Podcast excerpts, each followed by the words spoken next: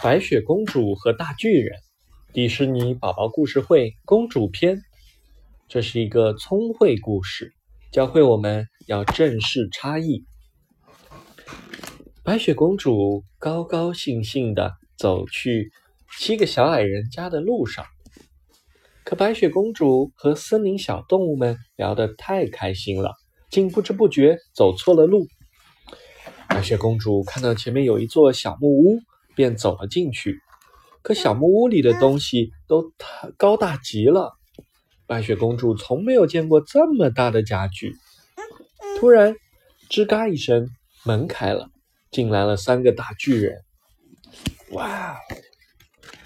见巨人们坐下了，白雪公主鼓足了勇气走了出来，有礼貌地说：“各位，打扰一下。”巨人们被这突如其来的声音吓了一跳。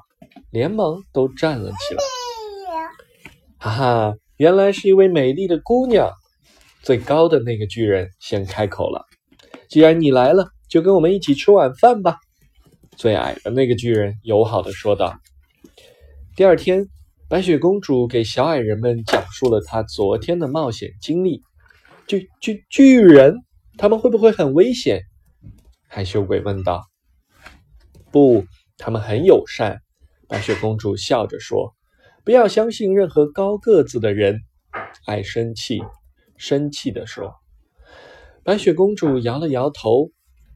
为了让小矮人们和大巨人们互相了解对方，白雪公主举办了一场宴会，把小矮人和大巨人们都邀请来了。我们来玩看谁快的游戏吧。”白雪公主说。我指着身上的某一处。说一句话，如果我说的对，你们就抢着说是。我有一个鼻子，白雪公主说。是，小矮们、小矮人们喊道。是，巨人们也喊道。我有两只耳朵，白雪公主接着说。是，是，巨人们和小矮人们同时喊道。看来我们有不少共同点。爱生气喃喃自语道：“是啊，我们还有一个共同的地方，就是都是我的好朋友。”白雪公主笑着说。